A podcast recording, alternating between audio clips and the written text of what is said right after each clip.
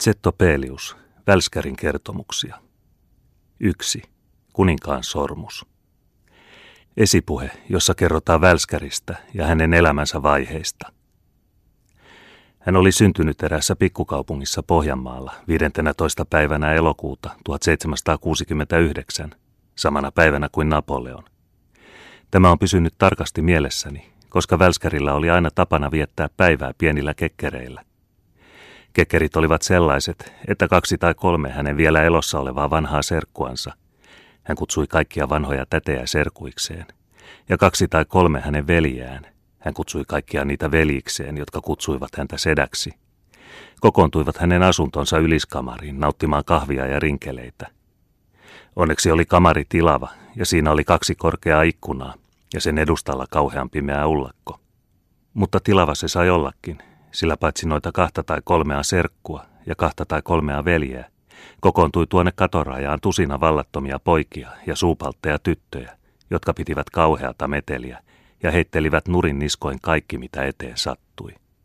Sillä välskäri rakasti lapsia aivan sokeasti ja antoi meidän telmiä niin, että vanhain ihmisten korvat eivät tahtoneet mitenkään kestää. Mutta minä palaan takaisin hänen syntymäpäivänsä, joka tavataan ensimmäisenä kaikkien ihmisten ansioluettelossa, ja Välskärin ansioluettelo ei ollut sen pitempi kuin monen muunkaan. No niin, Välskäri oli syntynyt samana päivänä kuin Napoleonkin. Hän puhui siitä aina ylpeillen, ja se oli alkuna useihin hänen elämänsä vaiheisiin. Hän ei koskaan voinut lakata pitämästä sitä jonkin merkillisen tapahtuman hyvin tärkeänä enteenä. Ja vaikkei hänestä tullutkaan mitään kuuluisaa, suurta miestä, niin kuin hän nuoruudessaan ehkä oli haaveillut, olivat häntä kuitenkin nuo enteet ajaneet hakemaan mainetta ja onnea elämän monenmoisissa seikkailuissa. Hänen ylpeytensä, samoin kuin hänen kunnianhimonsakin, oli laadultaan tuota lempeää ja siivoa, joka naurahtelee syrjässä omalle itselleen, eikä tahdo tehdä pahaa niin maan matosellekaan. Se oli noita viattomia haaveita, jotka saavat alkunsa sattumasta ja kaiken aikaa pitävät siitä kiinni kuin mistäkin ylen tärkeästä tapahtumasta, ja jotka eivät haihdu, eivätkä häviä, vaikka todellisuus tuhat kertaa osoittaisi ne vain utukuviksi. Se, joka tuntee elämää ja on tutkinut sydämiä, olisi jo aikoja sitten voinut ennustaa Välskärille, ettei hänen kunnianhimollaan saada suuria aikaan, vaikka mies olisikin syntynyt sata kertaa samana päivänä kuin Napoleon. Sillä aivan toisenlaista kunnianhimoa tarvitaan murtamaan tietä niille kukkuloille, joilla inhimillinen suuruus asustaa. Apunaan ne äärettömät edut, joita tarjoaa nero, rohkeus ja uupumaton sitkeys, ei se useimmiten kysy, mitä keinoja se käyttää tarkoituksiinsa. Sillä milloin muistaa ylpeä valloittaja kaikkia niitä uhreja, jotka tappotanterella ovat vuodattaneet verensä hänen kunniakseen. Niitä kaikkia ihmisonnen raunioita, joiden yli hänen tiensä kulkee. Niitä kyyneliä, jotka tätä tietä kostuttavat, pyrkiessään sitä suuruuden virvatulta kohti, joka loistaa läpi vuosisatojen. Jos Madame Letitia Bonaparte Ajachossa olisi synnyttänyt välskärin tuona kuuluisana päivänä, olisi hänestä ehkä voinut tulla jotakin toista kuin paljas välskäri, mutta mitään suurempaa hänestä tuskin olisi voinut tulla. Tosin tiedetään Napoleonin kuuluisan kokin itsestään ylpeillessään lausuneen, että kuka hyvänsä voi tulla kokiksi, mutta paistinkääntäjäksi täytyy jokaisen syntyä. Mutta vaikka hän olikin Nero, unhotti hän kuitenkin, että Nerot on ennakolta Neroiksi määrätty. Kun on synnytty paistinkääntäjäksi, ollaan ja pysytään paistinkääntäjänä, vaikka kauluksessa kiiltelisikin kultaa ja taskut olisivat täynnä mainekirjoja. Välskäri ei ollut syntynyt Napoleoniksi, ei sen vuoksi, että hänen nimensä oli vain tuo tuiki tavallinen Andreas Beck. Hän oli lukenut latinaa ja kirjoitti nimensä Andreas, eikä koskaan Antti, ei myöskään siksi, että hänen isänsä oli tavallinen kersantti, joka oli menettänyt toisen kätensä pommerin sodassa, vaan siitä syystä, että hänenlaisestaan pohjattoman hyväluontoisesta ja häilyväisestä miehestä, vaikka hänellä olisikin terävämpi pää kuin mikä oli sattunut Välskärin hartiolle joutumaan, mahdollisesti voi tulla rohkea seikkailija, mutta ei koskaan suuri sotaherra elämän taistelussa. Omain puheittensa mukaan oli Välskäri lapsena ollessaan ollut suuri hulivili – mutta kun hänellä oli hyvä ymmärrys, lähetti hänet hänen enonsa, joka oli varakas kauppias, Vaasaan kouluun. 18 vuoden vanhana oli hän edistynyt niin pitkälle, että vojastia kärryissä ja 17 plotua taskussaan matkusti Turkuun ylioppilastutkintoa suorittamaan. Sen hän suorittikin helposti, ja nyt olisi vastaleivotun ylioppilaan enonsa ja suosiainsa toivomuksia noudattaen pitänyt ruveta lukemaan papiksi. Haikeasti huokaillen istuutui hän hebrealaisen raamatun ääreen, sillä ajatukset ajelehtivat kaiken maailman teitä ja silmä karkasi vähän väliä Bereshit bara Elohimista torilla pidettäviin paraateihin, joissa komeata sotajoukkoa tarkastettiin ennen kuin se lähetettiin sotaan. Ja tuo tuleva pappi ajatteli näin, kumpa olisin sotamies ja saisin seisoa suorana tuolla rivissä, valmiina taistelemaan kuninkaan ja isänmaan puolesta, niin kuin isäni ennen. Varmaan hän olisikin saanut tätä haluansa noudattaa, jos vain äiti olisi sen sallinut. Mutta tämä ei voinut koskaan unhottaa, että isä oli menettänyt toisen kätensä sodassa, ja hän oli ottanut pojaltaan sen pyhän lupauksen, ettei tämä koskaan vetäisi sotisopaa ylleen. Ja nuori Beck oli äidilleen kuuliainen. Hän ponnisti kaikki voimansa ja palasi paraateista kirjan ääreen. Mutta hän ei ollut ehtinyt päästä puoleenkaan ensimmäistä Mooseksen kirjaa, kun uusi pommi pamahti hänen päähänsä.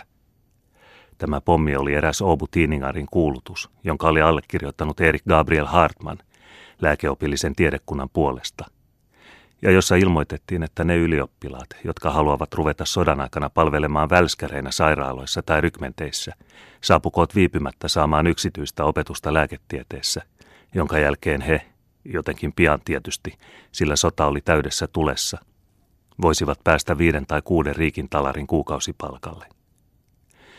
Nyt ei mikään enää voinut pidätellä miestä, ja hän kirjoitti kotiin, että välskäri tavallisesti katkoo muiden jalkoja, eikä omiaan ja saikin paljon tinkimisen perästä toivomassa suostumuksen.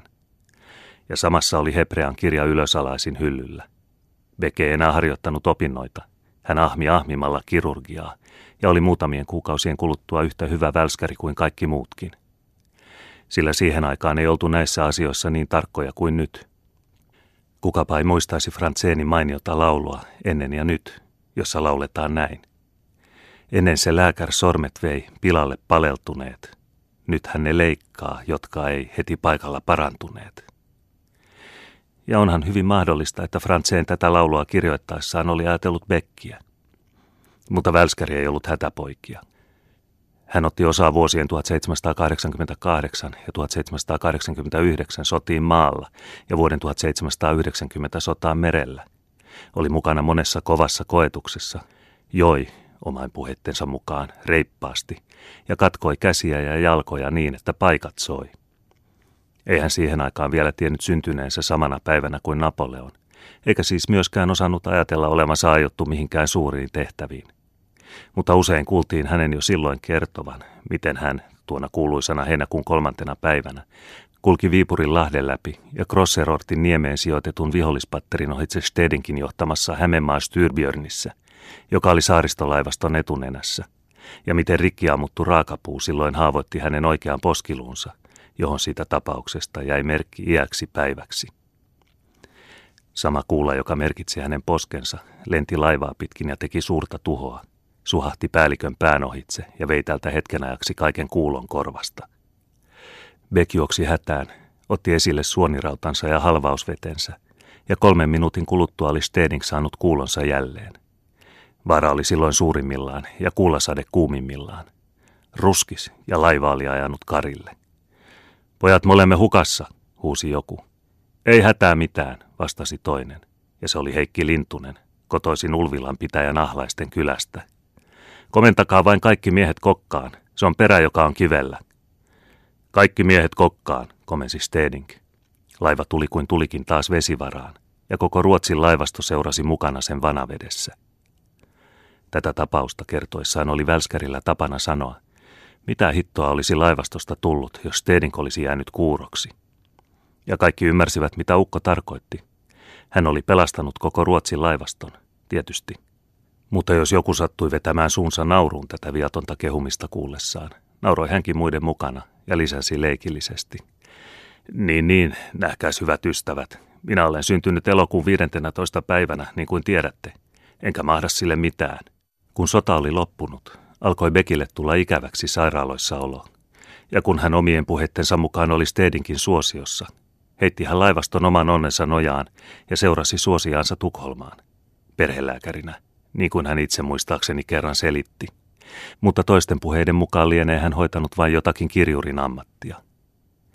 Kun oli nokkela, sukkela ja luotettava, ymmärsi hän yskän sanasta ja puolesta, ja hänelle uskottiin asioita, joita hän, yhä vain omien puheittensa mukaan, osasi pitää salassa – hän oli kuulemma hyvä tuttava kamaripalvelijain, kamarineitojen, käsikirjurien ja monien muiden samantapaisten henkilöiden kanssa, jotka siihen aikaan ottivat hyvin tehokkaasti osaa ylhäisten valtiollisiin vehkeisiin ja olivat sekautuneet näöltää vähäpätöisinä, mutta monesti kuitenkin hyvinkin vaikuttavina henkilöinä moneen sotkuiseen salaliittoon, joissa punottiin ansoja valtakunnan korkeimpien miesten kukistamiseksi. En ole koskaan saanut selkoa siitä, miten paljon Välskäri vaikutti näiden kuuluisain salaliittojen ratkaisuun. Ja mahdollistahan on, ettei hänen osansa ollut niin suuri kuin hän joskus koetti uskotella. Rohkenen kuitenkin väittää, ettei tuo pohjaltaan rehellinen mies antautunut koskaan petollisia ja rumia juttuja perille ajamaan. Olen päinvastoin taipuvainen uskomaan, että hän ajoi muiden asioita tietämättä millaisia ne olivat, ennen kuin hän näki niistä tulokset julkisuudessa – mutta varmaa kuitenkin on, että hänellä näinä aikoina oli tiedossaan paljon juoruja, ja että hän sekä sen aikuisista että myöskin ennen eläneistä vaikuttavista henkilöistä sai kuulla koko joukon sellaista, joka tähän saakka on ollut vain vähän tunnettua, mutta joka kuitenkin on näitä aikoja hyvinkin kuvaavaa. Välskäri oli samanlainen kustaalainen kuin useimmat Tukholman sen aikuiset keskisäätyläiset yleensäkin. Häntä, samoin kuin heitäkin, häikäisi hovin loistoisa elämä – joka heijasti valoaan alempana olevaan ympäristöönsäkin. Hän oli ihastunut siihen alavaan esiintymiseen, jolla Kustaa kolmas osasi voittaa alhaisen kansan suosion silloin, kun hän sitä tarvitsi, ja niin ollen oli hän kuninkaalle järkähtämättömästi uskollinen. Mitä välitti hän siitä valtiollisesta tyytymättömyydestä, joka jo kauan oli hiiviskellyt valtaistuimen ympärillä ja joka kohotti päätään yhä korkeammalle kuninkaan läheisimmässä ympäristössä – hän oli nuori, eikä tarvinnut mitään muita vaikuttimia innostukseensa. Kuinka komea kuningas. Siinä kaikki, mitä hänen tarvitsi ajatella. Hän oli siihen aikaan piintynyt kuningasmielinen. Ja jos tapahtui, että hän juoksi muiden asioita salaliittojen hyväksi, niin tapahtui se siksi, että hän, mies parka, luuli sillä hyödyttävänsä kuningastaan. Eränä päivänä maaliskuun alkupuolella 1792 oli välskäri, joka siihen aikaan omien puheittensa mukaan oli pulska poika, erään Kreiviter Lantingshausenin kamarineidiltä, joka taas oli hyvä ystävä Kreivi Klaus Hurnin lakejan kanssa, saanut hämärän aavistuksen jostakin salaliitosta kuninkaan henkeä vastaan. Välskäri päätti ottaa Ruotsin kohtaloita ohjatakseen ja ilmaista kuninkaalle kaiken, minkä hän tiesi, ja ehkäpä vielä vähän enemmänkin. Hän pyrki kuninkaan puheelle mukaan anomuskirjaa antaakseen, mutta sai jyrkästi kieltävän vastauksen virassa olevalta kamariherra de Bescheltä. Hän uudisti pyyntönsä sillä seurauksella, että hänet ajettiin pellolle. Kolmannen kerran asettui hän linnan portille odottamaan kuninkaan vaunuja, ja kun ne tulivat, juoksutti hän esiin kirjoitetun tunnustuksensa. Mitä tuo mies tahtoo, kysyi Kustaa kolmas seuroissaan olevalta kamariherralta ja astui alas vaunuistaan. Onnettomuudeksi oli tuo kamariherra taas samainen de Besche, se on vain mua virkaheitto välskäri, vastasi hovimies pilkallisesti. Hän anoi, että teidän majesteettinne armossa suvaitsisi julistaa uuden sodan, että hän saisi jotakin tekemistä. Kuningas hymyili, ja välskäri jäi tyhmistyneenä seisomaan portin pieleen. Muutamia päiviä sen jälkeen ammuttiin kuningas. Minä en mahtanut sille mitään, oli välskärin tapana lisätä kerrottuaan tämän urotekonsa. Ellei de Bescheä olisi ollut, niin, niin kukapa tietää. En sano enempää. Mutta hänen ajatuksensa kyllä ymmärrettiin. Olihan hän pelastanut koko Ruotsin laivaston Viipurissa, ja nyt olisi hän pelastanut Kustaa kolmannen hengenkin, jos ei vain tuo jos olisi ollut estämässä, eikä tuota ilkeää kamariherraa olisi ollut olemassa. Hänessä oli kuin olikin sitä miestä, joka oli syntynyt elokuun 15. päivänä, ja ainakin hän itse oli siitä vakuutettu. Holhoja-hallitus ja Reuterholm eivät tyydyttäneet Välskäriä ollenkaan. Hän oli eronnut Stedinkin palveluksesta ja alkanut omin päinsä puoskaroida Tukholmassa. Entistä enemmän hän joutui nyt juoruihin osalliseksi. Olen itse miehestä miehen kulkeva kielikello. Siihen toimeen käyttikin häntä vanhan hovin puolue, ja monta huhua pantiin hänen kauttansa kiertämään. Ennen kuin moni muu hän sai sieraimiinsa hajun monesta maanalaisesta kydöstä – Hän varoitti, niin kerrottiin, vuoden 1794 miehiä, mutta ei kukaan muu kuin Pohjolan Alkibiades häntä uskonut. Hän sai siis kehua pelastaneensa Armfeltin, niin kuin oli jo sitä ennen pelastanut Ruotsin laivaston ja Kustaa kolmannen. Ja olihan hän valtionkirurgi Fröbergin apulaisena ollut läsnä neiti Rudenschöldiä mestattaessa.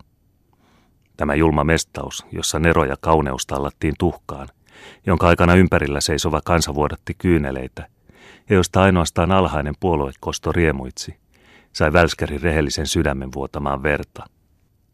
Hänen kielensä, joka ei koskaan ollut tottunut vaikenemaan, terosi suuttumuksesta entistään terävämmäksi, ja hän kysyi ääneensä, niin että kaikki sen kuulivat, minkä tähden neiti ei saanut istua, vaikka hänen ylhäisyytensä paroni Reuterholmin eno istui mestauslavalla.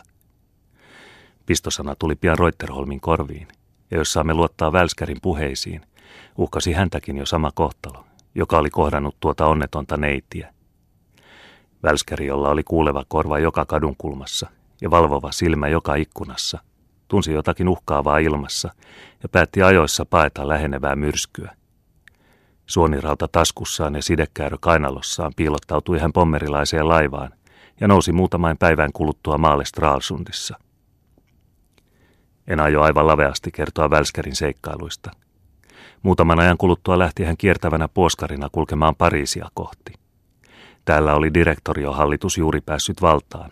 Sotajoukko toisensa perästä asetettiin sotajalalle. Jokainen ylioppilas tarttui miekkaan tai lansettiin. Välskäri saapui parhaimpaan aikaan, sai pienen paikan Italiaan lähtevässä armeijassa ja joutui Napoleonin läheisyyteen juuri silloin, kun tämän onnen aurinko oli ylenemäisillään tuolla puolella Alppien.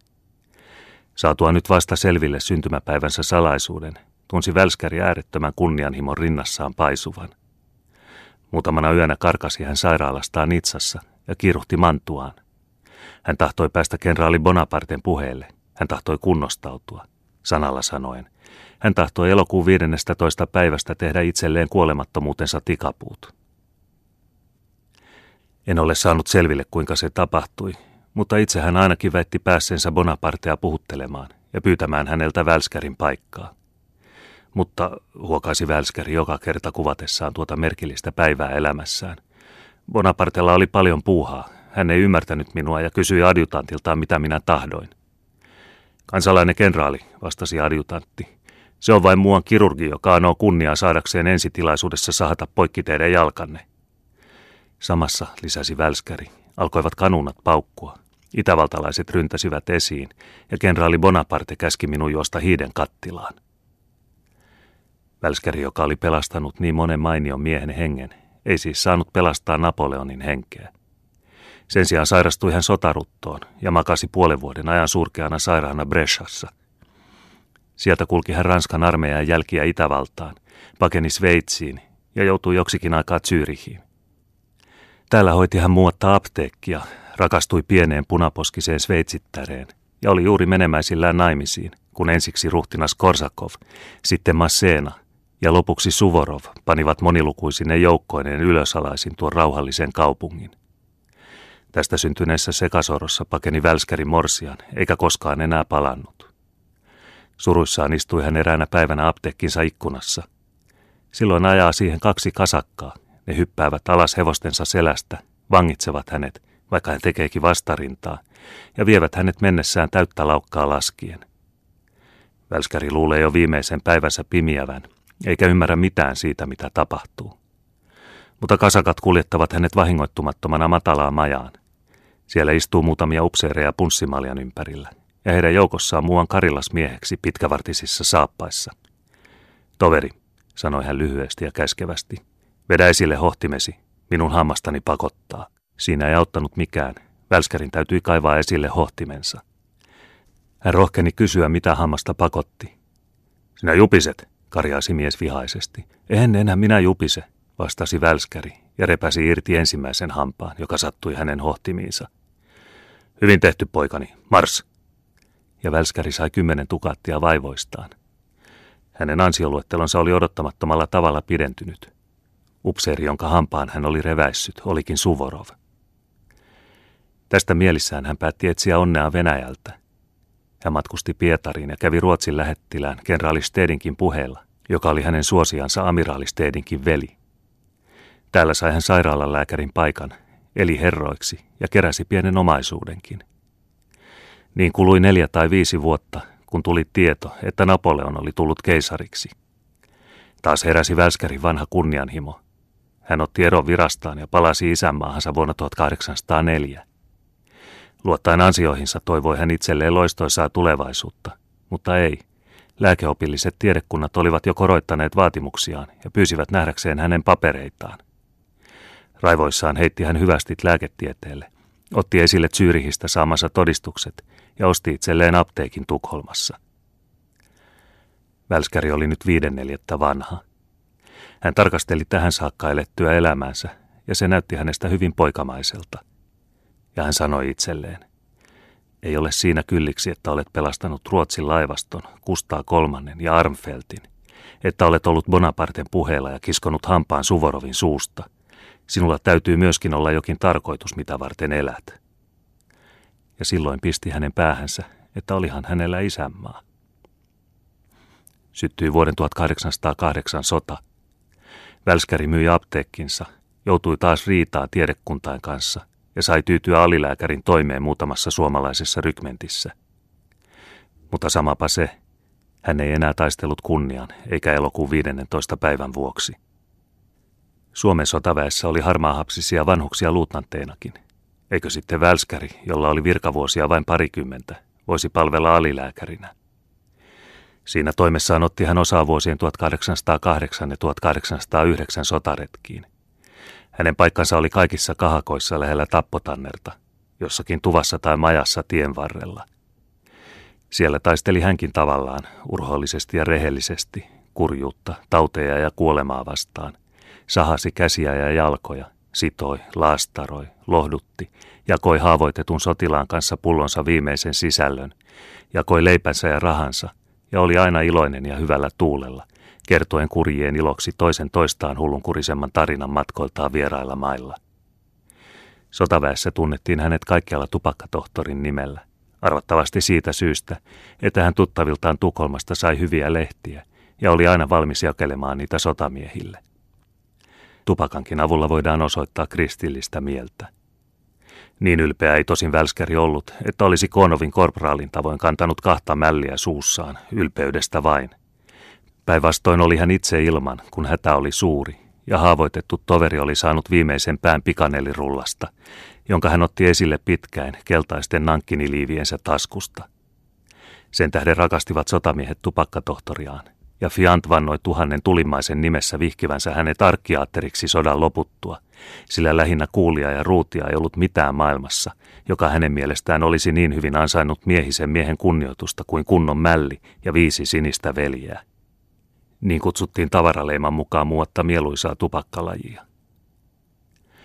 Välskärin seikkailuista sodan aikaan voisi hyvästi saada täyttymään ainakin yhden joulukalenterin – mutta minä jätän ne tällä kertaa sikseen ja mainitsen vaan ohimennen, että hän vietti vuoden 1808 syntymäpäivänsä elokuun 17. päivänä alavuudella.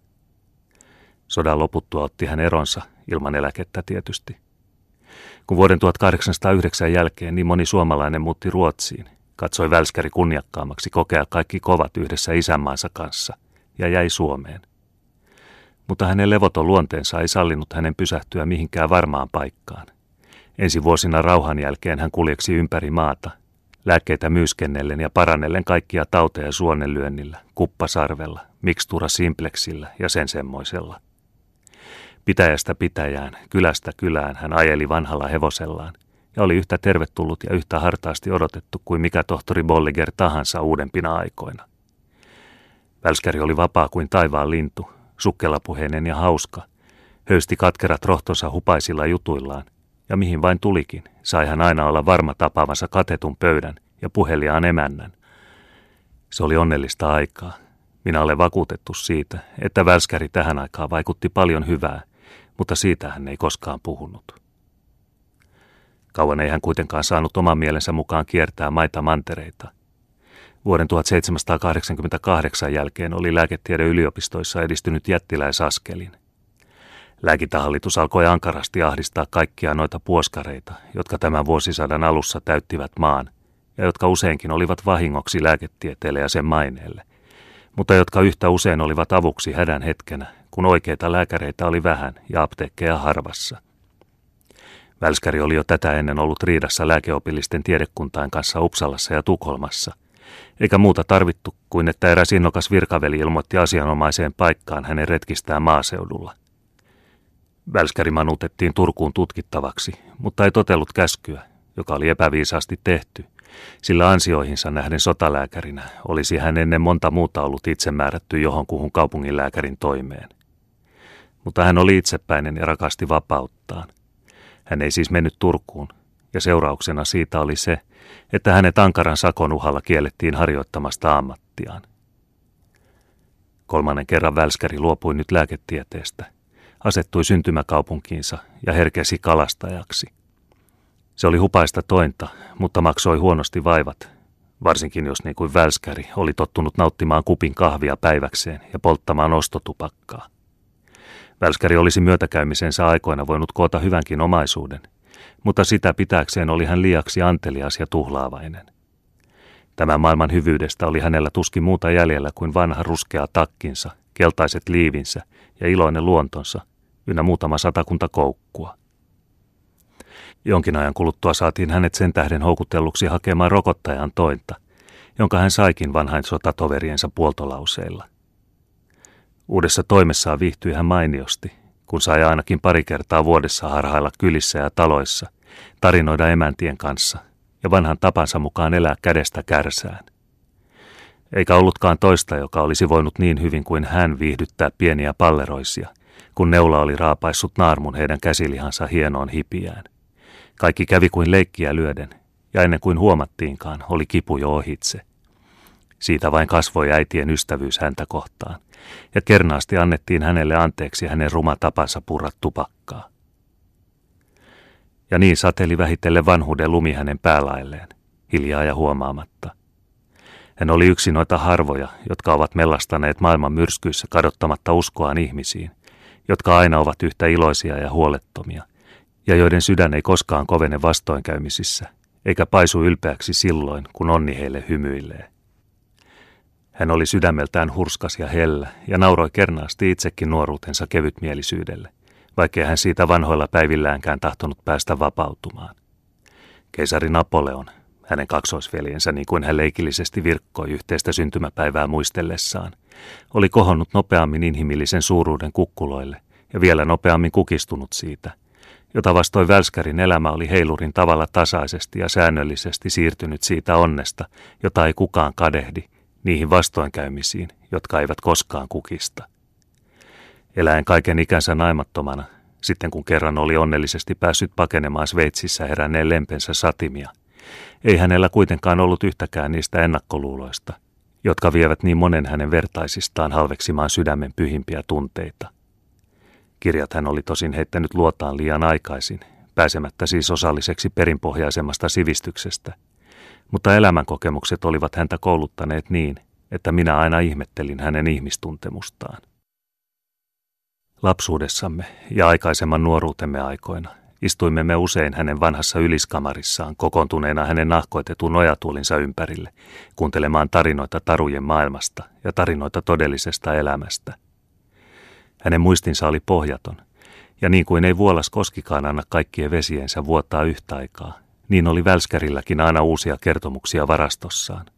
Oli kertomuksia ajoilta nykyisiltä, mutta vielä enemmän ajoilta, jotka ovat kauan sitten unohtuneet. Eihän hänellä ollut mitään laajoja historiallisia tietoja.